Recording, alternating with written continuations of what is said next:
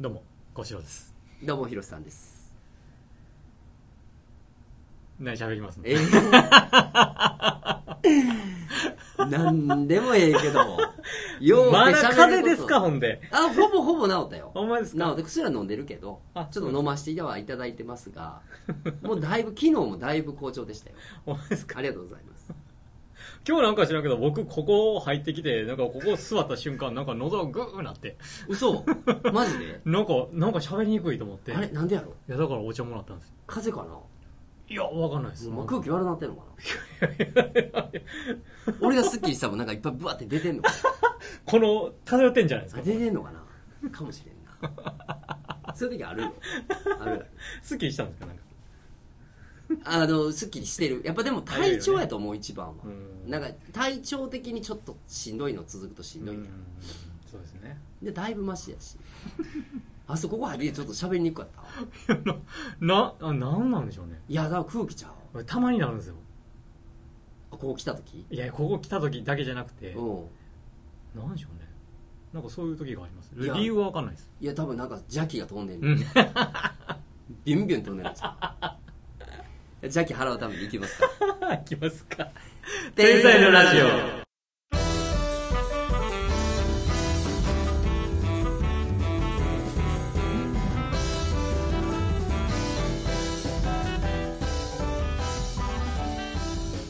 この番組はファッションクリエイター照井宏と、えーアーティスト石本幸四郎がお送りするあなたの中の天才が目覚める天才エンタメラジオですちょっと危なかったな。ちょっと危ない。喉がなんかこう詰まってますから、だね、いぶ若い子、だいぶ邪気飛んでるやん。なんかあのー白持っとこうかな。まあでもねなんか出ますからね体からもね出る出る、出るよ。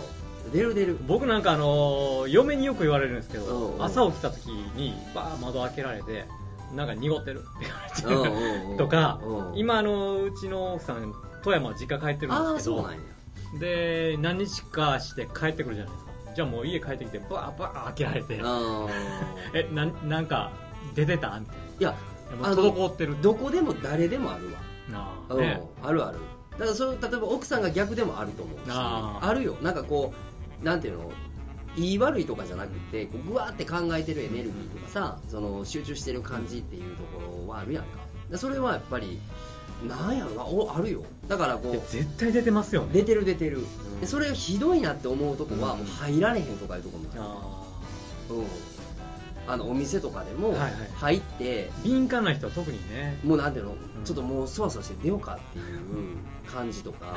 なんか入りたくないでありますよね。あるよ。多分結構皆さんあると思うよ。いやあると思います。動物やから。ね無意識にもうなんかそう切っちゃっててうん。っていう人はいるでしょうけど絶対なんか感じてますよあるある。なんかねこれどこのって言えへんけどあのガスト行っていや ガスも山ほどあるやん、はいはいい。素敵なガスもいっぱいある,、はいはい。あんねんけどあるとこのガスト行った時にちびちゃんがおったからもう昼間ガストぐらいしかなかった、で結果は食べてんね、うん。もうそこしかないから。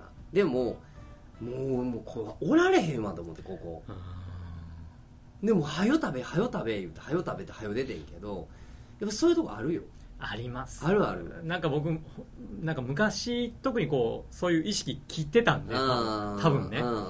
切ってたんですけど多分最近敏感になってるんですよ。じゃあやっぱなんかその入られへんとこってありますもんね。あるある。入りたないなとか、うん。入ってしもってうわなんか早出たいなとかあるある。なんかそわそわしたりとかしますよね。もうここまさしくそうやで今。いやいやいやいやいや。で、ここは幸四郎が来たことでちょっとこう清空気清浄しといてもらうとお客さんも今から来るからな。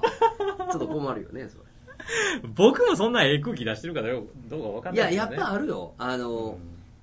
なんかこう出てる時があかんのか、うん。出した後がわかんのか、うん。なんかこうこもってんのかどうかっていうのはそその時のそのタイミングもあるんやろうけどまあ換気はした方がええよだから。換気はした方がいいし言えば心の換気もした方がいいですよね。そうそうそうそうねなんかもうぐーんなんかこううーんってこういろいろ考えすぎたりとかしたら、そんなものがなんか出てますよね。出てる出てる。ね。だから今日昨日、今日なんか俺もうめっちゃ集中して抜いてるやんあか。あだからもうピリピリしてるはずやねん。はいはい、はい、この空空間が。あーあのなんていうのこうあの職人オーラになってるから、奥さんもたまにあるやろ。こうあのうちの奥さんえぐいっすよ。やろ？だからそれと一緒。だからその、ピまあ、今日も交渉来るギリギリまで俺縫ってたから、はいもうその時ってなやっぱりあのいい腹立ってるんちゃうねんで。っていう意味じゃなくてだからかな。あのなんていうのこう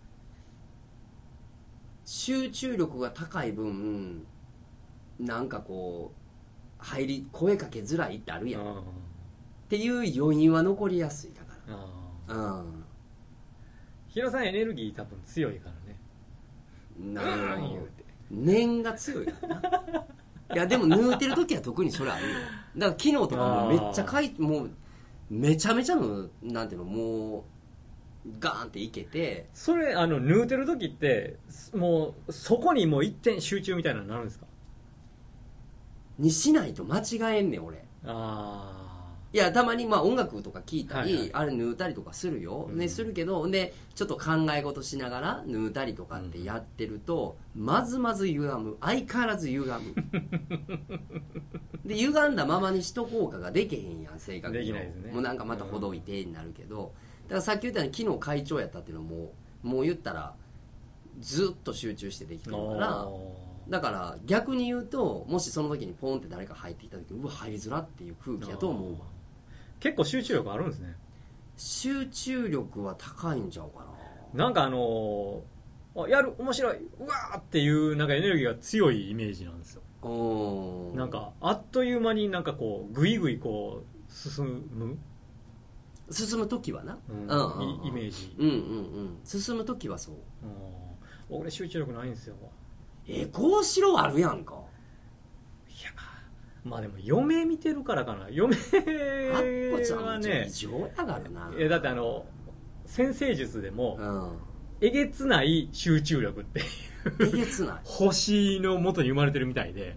えげつないなんか僕それ見ててねもうこんなんなられへんから自分はあかんわってずあそことっ思ってる。比べたらちょっと違うんちゃうかな まあでも僕なんか集中力ないような気するんです集中力ってそのどこからがあってないのかっていう基準はよくわからないけどその前にさその昔な、はいその奥さんとかの話聞いてる時に、あの食べんの忘れたとか。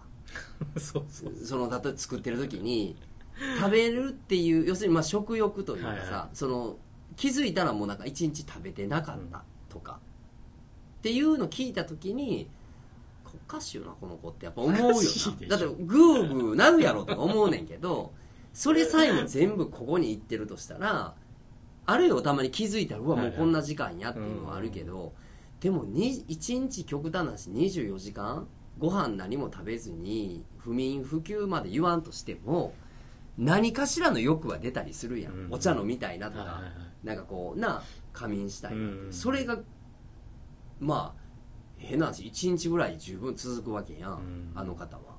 すごいですよ。やっぱちょっと異常やんね。いやだって絵か絵絵描きで絵描いててそのもう夜なんか「え痛い痛い痛い痛い痛い痛い痛い」っつってだからしびれてんのも気づかへんし痛いのも気づかないしっていうぐらい集中してるのを見ててうん。もう異常やなっていう。まあどっかの神経が切れてんだろうな。でなんかあのー気分転換にケーキとか焼いたりします。あーまあそれは分からんでもないあわ、ー。うん、それは分からんでもないけど、うあのーそのまあねえへんっていうのも分からんでもないねんけんど、そのもう食べんとこと思って縫うことはあるよ。あるけど、うん。忘れてたって感覚は俺もさすがにないからないっすそれはもうえげつない集中力からしたら凡人の集中力ですよ僕の そういう意味で言うと。飯食うの忘れへんな今週の天才ちゃん。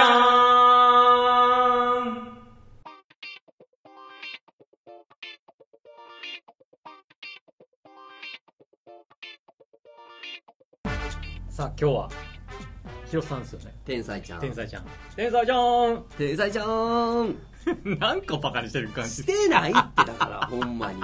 前俺ほんまにいつももう朝昼晩言うてんちゃうかな。天才ちゃん天才ちゃんっつって。た そうでいやまだ考えてたんですよ。す何をですか？あのどの天才さんちゃんにしようかなと思って。で先週いっぱいいますからね。先週が、えー、と武田壮雲先生の話を幸四郎さんが言ってはいはいくれてたでしょ？でなんか感動の天才運ばれていくみたいなね。なんかキーワード、はいはい。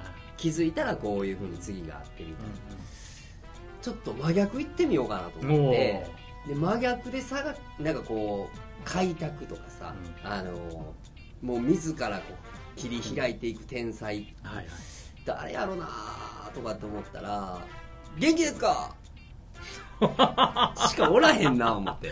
灼熱ながりですか？さっきさもちろん灼熱ながりもあんねんけど元気ですか？しかないかなと思って。キングオブ灼熱ですよねキングオブ灼熱灼熱師匠ですよ。灼熱でしょアントニオ猪木さんですよ。あもう伝説いっぱいありますもんね。アントニオ猪木さん。はあでもうありとあらゆるいろんな話はあるやんか。ありますね。でまあこの間のそのソーン先生の話があったから、猪木さんって何の天才？まあ勝手にやで。はいはい。僕が勝手に思った時にいろんなこういうの見させてもらってて、何の天才かなと思ったらこう借金の天才や借金の天才なんですか？この話結構面白いなんとうなですか。思って初めて聞いた。だからいろんなエピソードある中でさ、はいはい。あのーまあそれも有名な話ではあると思うねんけどこの人の借金ってちょっと天才レベルやなと思ってあのエピソード見てると。おだからちょっとそこに今日はフォーカスしてなんかこう、はい話してみようかなとお思って。おいいじゃないですか。と思ってね。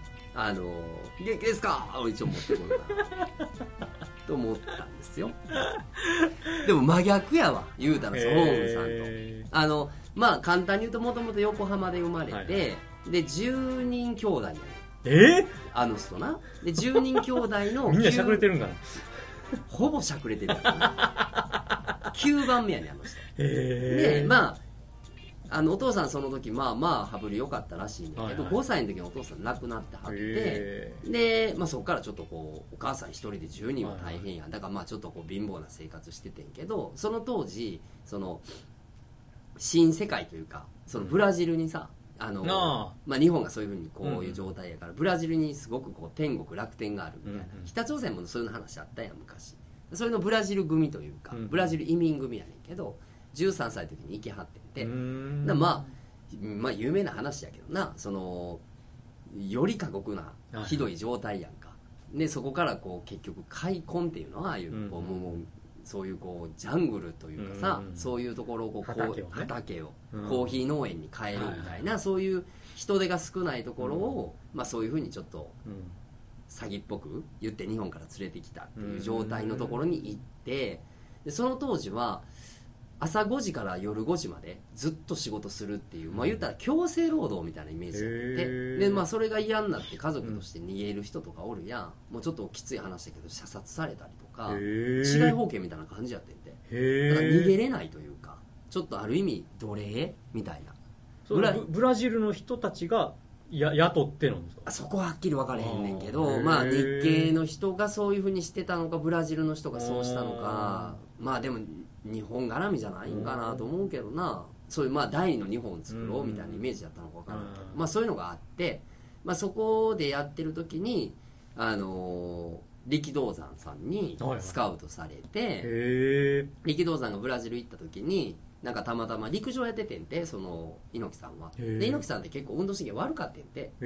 でもなんかまあたまたま力道山さんが来た時に急にこう服脱げって言われてで服脱いでそのまま日本帰るぞ。って言ってそのまま連れて行かれた。まあでも親からしたら力道山っていうのはもう有名やしああ。の漢字頑張りやみたいな。い猪木さんのな本名で頑張りや言われて行ったんやけどより過酷やってて。あ 力道山さんについてった方が。いあの聞いたことはないあんまりこうその話。やあんまりないですね。まあまあ簡単に話だけで言うと、うん。まあかん3年ぐらいあの付き添いをし、はいはい。付き人かな？をしててあのまあ両局の一人ジャイアント馬場さんとさ、うんアントニオ猪木さんって同門やんか、はいはい。その力道山さんにスカウトされて、うんでこっちはとにかく超褒めて褒めて育てる。うんで猪木さんはもう超スパルタで育てるっていうふうにまあ言うてんねんけど、うん。結構ひどいね。その 昔可愛がり方が、もうむちゃくちゃやねんやんか。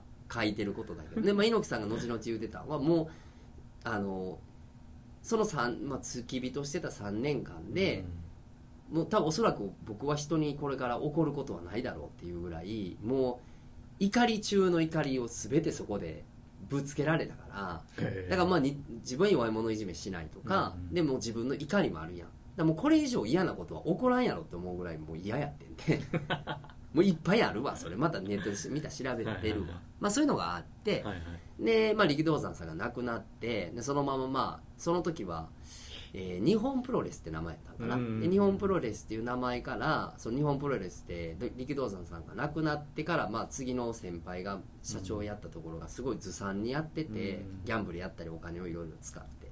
でそんなんじゃああのこのままやってできへんって言ってる時に、ある先輩に声かけられて新しい団体作れうん。作ろうって言って、このままやったら馬場さんお前これことできへんから、うん。なんか東京プロレスって名前かな？でうん。新しく作ろう言って。っていう詐欺にあったんやわ。まずこれが1回目の人生最 最初の借金らしいね。へえ。結局そこのもう会社作った時には作った社お前社長にするからって言うてる時にもうすでに5000その当時5000万ぐらいの借金あってんでそれ猪木さん知らずに社長さんになってるから、うん。そのまま3ヶ月でその団体潰れたわけだから5000万の負債自分だけかすもらったというか。相当でしょその昔の相当やと思うよ。へだからまあ言うたらもうその東京プロレス立ち上げたこのなんとかさんっていう先輩の人がもう猪木さんに借金かぶせようと思ってしたんやろな。っていうことらしいわ。えでもここからそういうまあポンポンポンって話通るけど、あの借金のその天才っていうことはさ借金ができるっていうのって、うん。ある意味さ信頼があるね。稼ぐということがセットやんか。だから要するに稼げる人やねんな猪木さんって。だから結局その5000万の借金背負って3ヶ月で潰れてんけどまたその、えっと、日本プロレスの方に戻ってきてやったらどうやっていうお前やったらそんなん絶対戻られへんけど、うん。そういうこう橋渡ししてくれるこういう間間で助けてくれる人いっぱい出てくるね。うん。で結局戻って、まあ、その5000万もファイトマネーで全部完済して。へで BI 法言って馬場さんと猪木さんがすごい有名な。えはいはい。でやってる時に猪木さんがそこで馬場さんと話した時にまた同じようにその日本プロレスで、まあ、経営陣がまあお金のも、うん。お金の問題ってプロレスすごい多いねんな。うん。わりかし。だから急にプロレスラーが辞めるとか、はい団体移る言うたら結構お金絡みが多いみたい。でなんか馬場さんと話してる時にまたこのまま経営がおかしくなるんじゃないかみたいなことででそれやったらもう僕たちで経営をしようよみたいな話をやってる時にあるプロレスラーがちょっと裏切ってそれを密告したんやって。あなまあその上層部に話が行って、うん猪木その他のその馬場さんも含めてみんなこう上層部に寝返ってんけど猪木さんだけ孤立して。で言ったら追放を受けんねんなでちょうど追放を受けてニッチもサッチもいけへんみたいな感じで言うてる時に、あの結婚してはんねんあの人倍賞美智子さんと。あああるやろ？そうなんですね。そうそうそうそでそれも日本その話題性になるためになんかこうプロレスラーが女優さんと結婚する言うてそれでまあプロレス日本プロレスも有名になるやん。だから1億円かけてやってんて結婚して。それ結局クビなっていうか全部自分の負債になって。ほんで結婚はするわ1億の負債抱えるわ新しい新日そこで新日本プロレスっていうのが出てくるんだけど旗揚げするわやからもうもうすごい状態やんか。でそれでもやっぱりやれんねんなあの人。やっぱりやれんのよ。でそこでまあもちろんなあの故障もしてるようにスーパースターになっていく、はいはですごい新日本プロレスでその当時すごかったから、まあ、あのタイガーマスクとかうんいっぱいな興行もうん。めちゃ当たりやってんけど、その時に猪木さんがブラジルのあの人それ多いねんけど大きく出たら3つあんねんけどブラジルのために。で、えっと北朝鮮のために、うんで今度こう国のためにみたいな。今国政やってるけどさ、うん。なんかすごい大きなために動くっていう、うん。なんか器がありはるんかな。でそれがあるからか分からへんねんけどあのブラジルのその農民の人たちがもっと豊かになるためにっていうことで始めた、なんかサトウキビを加工して有害物質取った分だけ、まあ、絞りかすの有害物質取ったものをその費用とかあの家畜のその餌にするっていうようなことをその当時開発しててんて。へもうめちゃくちゃ早いらしいねんけどなそのそういうこうバイオで言うなら。でそれが結局新日本でブワーってこうな収益上がって上がってってやってる分全部そこに投資しててんな。でそれまあまあ猪木さん的にはまあそういうふうにブラジルのためにはなんねんけど結局それが募り積もって20億なってんで借金。負債が。でそうやってるうちにあのまあこれ裏話だけどその時新日本プロレスでさ超有名やとか交渉もよく知ってるようなプロレスラーの人とかも、あれテレビもやってたやん俺らちっちゃい時に、はいはいえーっとテレビ朝日やったかなあれ。うーん。なまあ、まあまあ言うたらまあでもメジャーなチャンネルでやってたやんやってましたよねテレビ放送はやるわ。あの会場は満タンやけど、うんレスラーギャラめちゃめちゃ少なかったんで。へ要するにそこにお金をいくから。はっていうクーデターが起こって で猪木さん解任されたわけ。へえ20億の負債持ったまままた。新日本プロレス。でも3ヶ月後にまた社長に戻ってんねん。なんでですか？視聴率やねんやっぱり。へえそのテレビ朝日やったと思うねんけど、うんやっぱり猪木が出ると出えへんって全然ちゃうわけよ、うんうんうんそのテレビ放映権が、うんで結局はまあそこでその間のテレビあテレビ朝日やったか忘れたけど、うん。まあテレビ局の人が間に入ってやっぱり猪木さんもやっぱ解任からもう一回社長にしてくれって話になってでそこからだからもう借金返すためにうん。言うたらリングに上がるみたいな生活が始まるんだはいはいはい。でそれをいろいろやってるところのいしょっぱなからのモハメッド・アリとかの一種格闘技戦、はいはいはい。あれのスタートがするとこやね。それでお客さんを集めようであれも結局モハメッド・アリに払うギャラとかいろんな宣伝を入れたら18億かかってんねんけどチケット全部完売しても9億な勝ちっていうのもう決まってんねん。なんですんのって思うよ。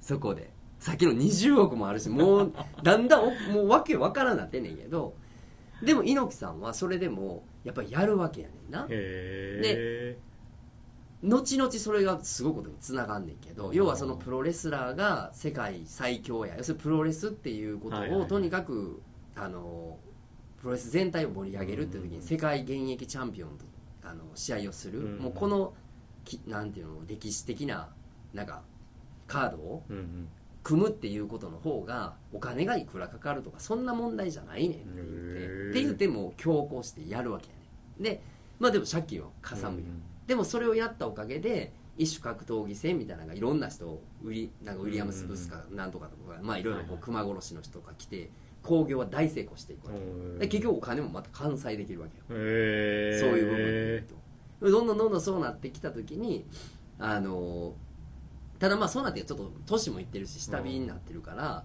初めてその国会議員なんでな。1, 回目に、で国会議員になりながらレスラーやって、あの北朝鮮でさイベントやったりやってたやん、うんうん。やってましたね。あれも北朝鮮の視聴率97%やってんえ？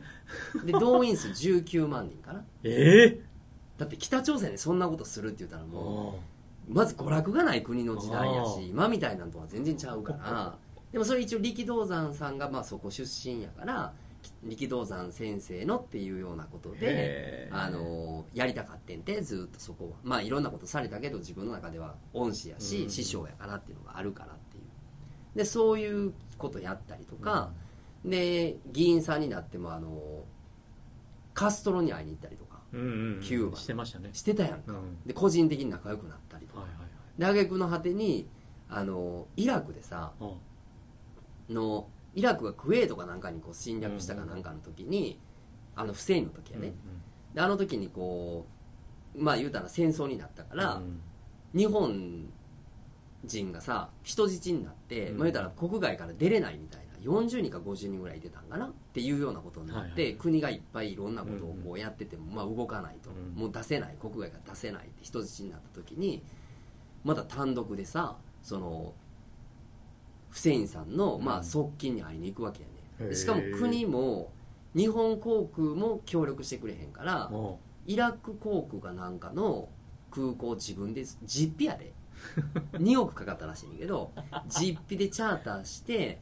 でそれでそのそこに話をしに行って音楽とかスポーツとかの祭典をすんねやんか。でして結果人質を全部ちゃんともなんていうの？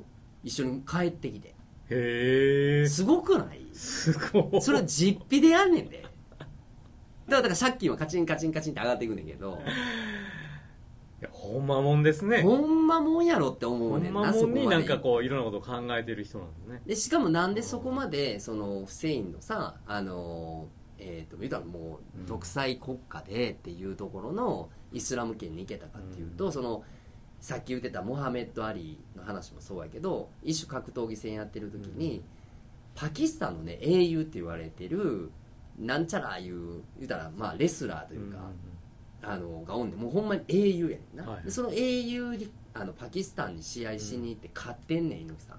そこで。でその当時のあの YouTube でもいまだにあんのかも分からへんけどリングの周りにもうみんな拳銃持ってやから。で言うたらもうそう聞いたことあります。アウェイどころじゃないというか、うん。もう降りたら殺されるんちゃうか。はいはいはい。しかもほんで英雄の骨折った言うてあの 腕の骨をねはい折ったった言うて。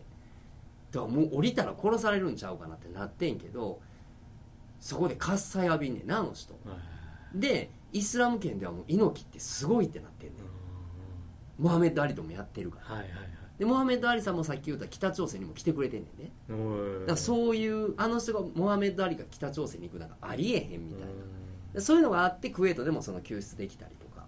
へみたいなのがまあお金で換算したらよう分かれへんねんけど、あの人が結局ややりたいことってそのいいろいろいっぱいあるし、うんうんいろいろ誹謗中傷も多いしさ、うんうんその側近やった人に裏切られたりとかいろいろあんねんけど、なんかね読んでるとお金がもうなんかなんていうんやろ。すごいこう何かをしようと思ったらお金はいるんやけど、何かをしようじゃなくて何かをするって言うたら、うん。お金なんかもうなくてもやれんのかなとか、うん。猪木さんを見てると、うんうんだからそう後からお金ちゃうね後からついてくるっていう言い方もおかしいねんけど、そこに大義があったりとか、うんその人なりのほんまのなんかこう思いがあれば、あのまあだからイコール借金しててもいいかどうかっていうのはまた別やけど、やれるんやろうなっていう、で行けばわかるさありがとうとか言われても いやなんか猪木が言うねやったらそうちゃうかなみたいな。やれるのかおい！みたいな。そうそうそうそうお前にはやれるのかみたいな。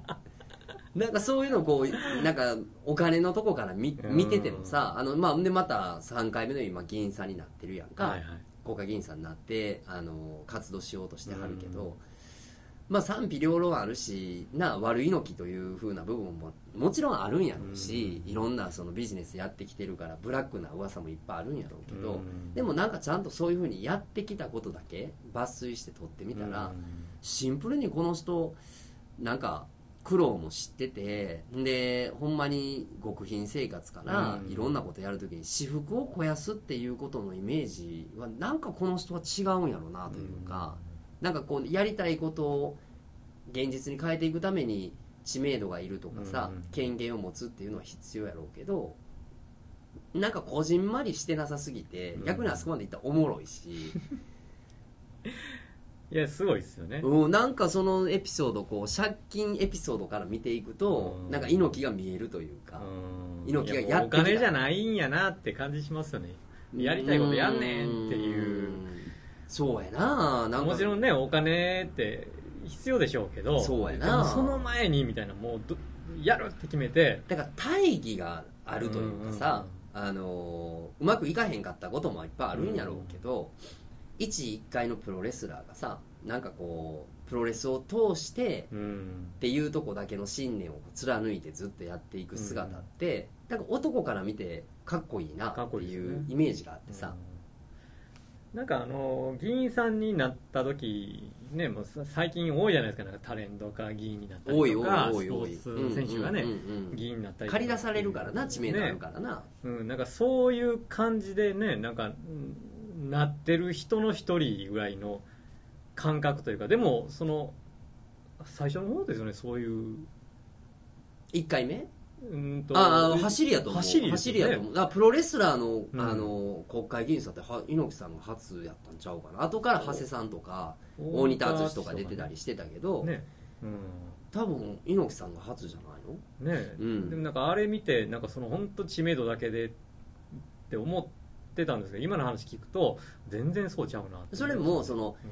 お父さんがその関係でしあのお仕事してたっていうのもあるみたい、あそうなんですうん、だからなんかそういう血のつながりとか、うん。まあお父さん5歳で亡くなってるからその憧れななうん。そのイメージもあるんやろうけどなんかその北朝鮮も結局は赤字になってでもや、うん。まあ、自分のな自分の借金とかうん。関係なくやるとかそういうこうイスラム圏行ってクウェートのところまあ行ってそういうことやるとかなんかそういうの聞いてるとなんとなくなんかこの人なんか大きな大うんきななんか目的で動いてる人なんやろうなっていう、いやそらファン多いですよね。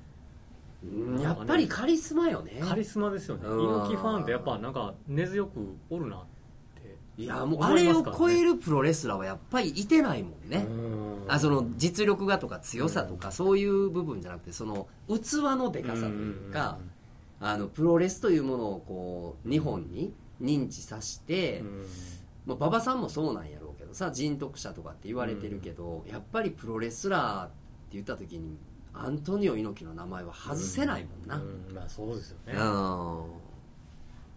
いやーすごいですね。いやなんか面白かったよ。うん。猪木さん。伝説めっちゃ残ってますもんねいろいろね。猪木アイランドもあるしな。猪木アイランドなんですかそれ。猪木猪木島があんねん。猪木島って。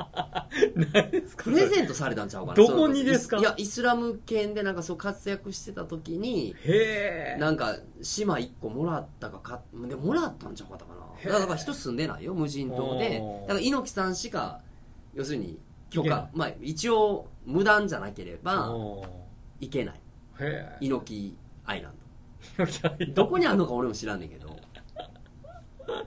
すごい猪木アイランドあるよ。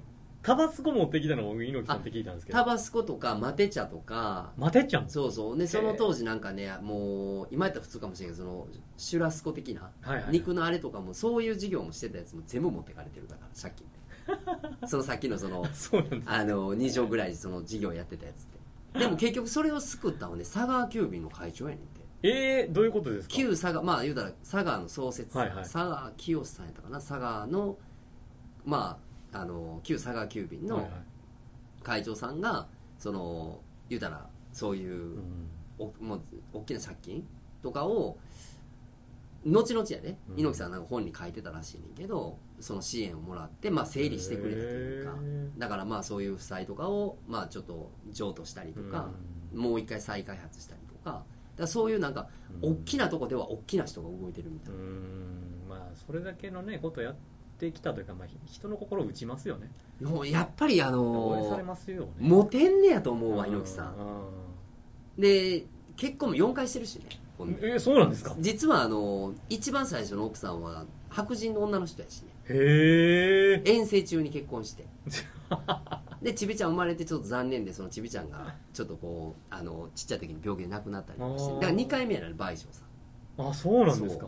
でへー。3回目は誰やったかな？なんか結婚しはってでまた不倫をしてあで4それがバレてで4回目はなんか長年おお仕事のパートナーのカメラマンさんかなんかと結婚してんのかなモテると思うよ猪木さんは、すいやーうん、あの男女ともに、うね。うんうんうん。魅力あるもんね。いやでもあの同性からモテるっていうのがやっぱすごいなと思うんですよね。ああ本物やなって僕なんかそれはちょっと思います。そうかもね。同性からモテるはっていは。いはいはいはいはい確かに。うん。同性女の子ってさ、はい。なんか同性に嫌われてるけどだ異性に好かれることおるやん、うん。男も逆ってあんのかな？あるんじゃないですか？同性には好かれあ異性にはモテるけど、うん。同性には嫌われてるっていう男って。いやいると思いますよ。おるか？うん。あおるかな？うん。あー。あおるな。いるでしょ。おるおる。あおるわ。あのー理由はあんねんけどな、うん。あのさまざまあるんやろうけど。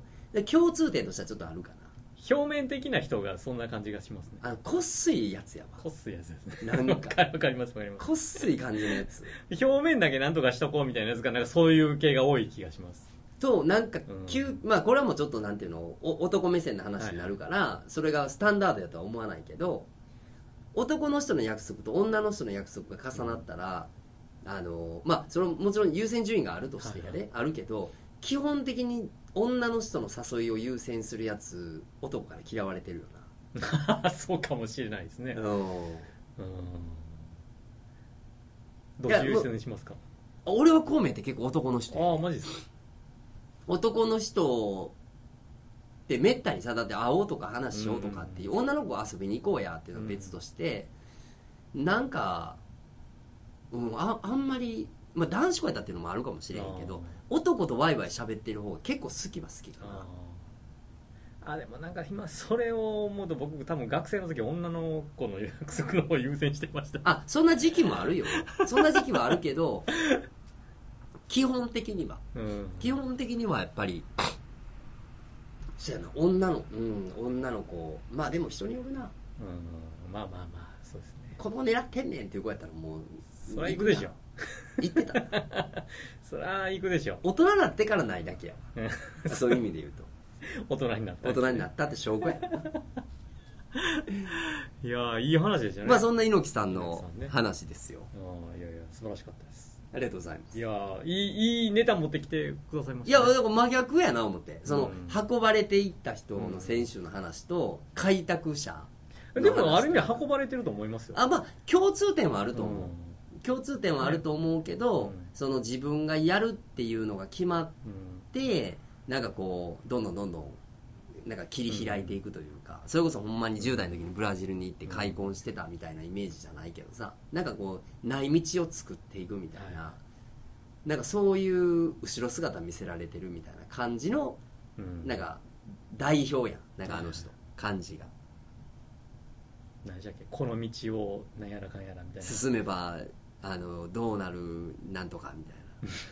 行けば分かるさ。ありがとう！元気ですか？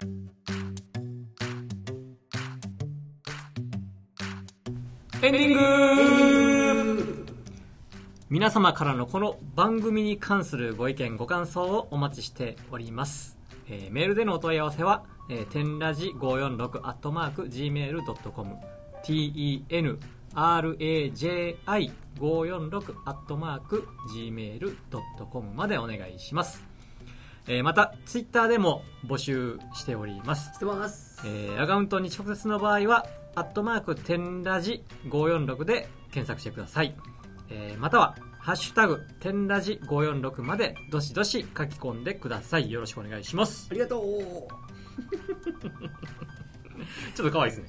全然似てないよな。何が？猪木のものまね誰が？いや今俺猪木のものまね僕 今、猪木のものまねありがと もうやめた方がいいっすよ。もう死ぬまで墓まで持ってってください。ありがとうございます。もうもうあの悔いはないです。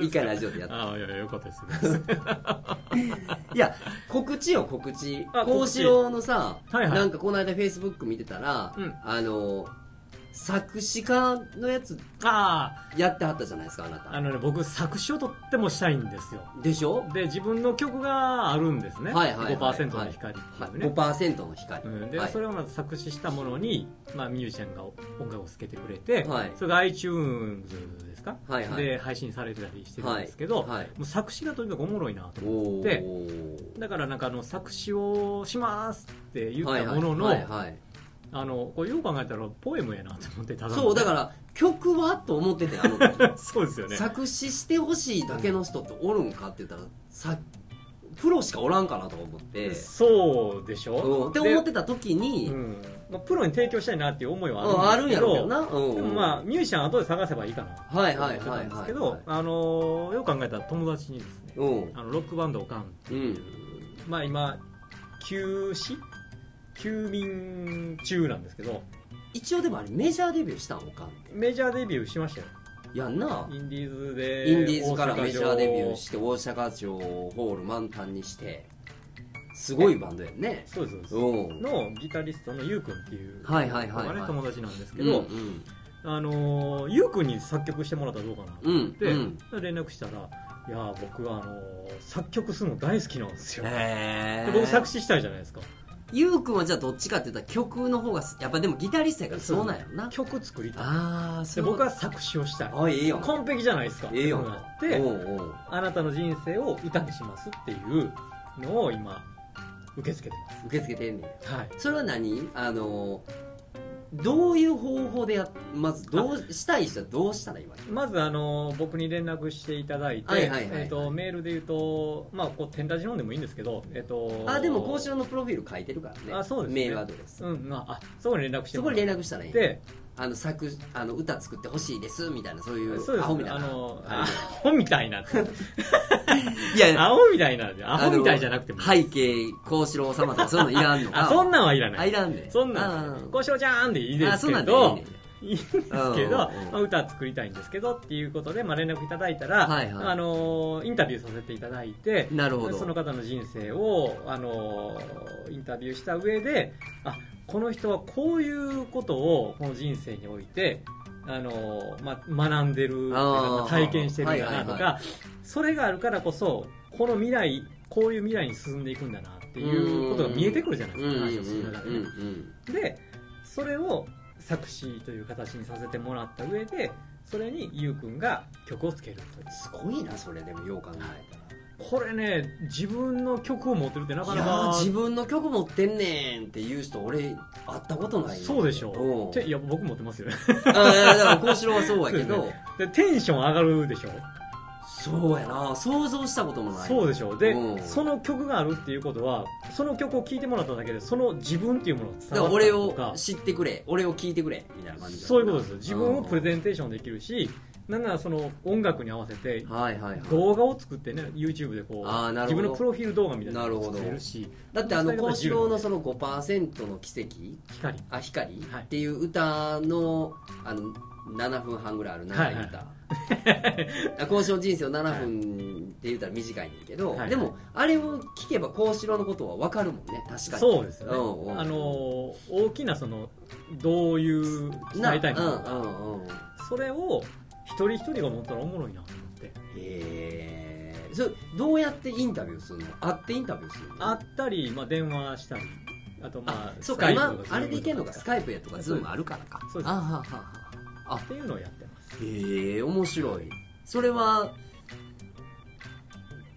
時間とかさだ大体どれぐらいいかかやちょっとるわけ時間はねあのお約束できないですね。なあわかもううんゆうくんのあれもあるしね。作詞もねあの時間かかりますしそうやね。ゆうくん自体が今今だけでもその彼はその手紙をね歌にしますっていうこともやっててあまあ、それの順番待ちもあったりするので、へー。ちょっと時間はねなるほど。見ていただいた方がいいなと思いやーでもそういうのすごいな。その自分の歌をう、持ってますってちょっと言いたいうん、ねなうん。えぜひぜひよ いや俺はせえへんけど。やらへんねん。ええなあ言うてやらへんいや面白いな思って。そうでしょ？うん。いや俺はせえへんけど。じゃあこれを聞いてるあなたが皆さんが。ぜひ面白い企画なんで、そうですね。よろしかったら調べてみてください。はい。ということで今週も。ありがとうありがとうございました。ございました。じゃあ次回もよろしくお願いします。はいよろしくお願いします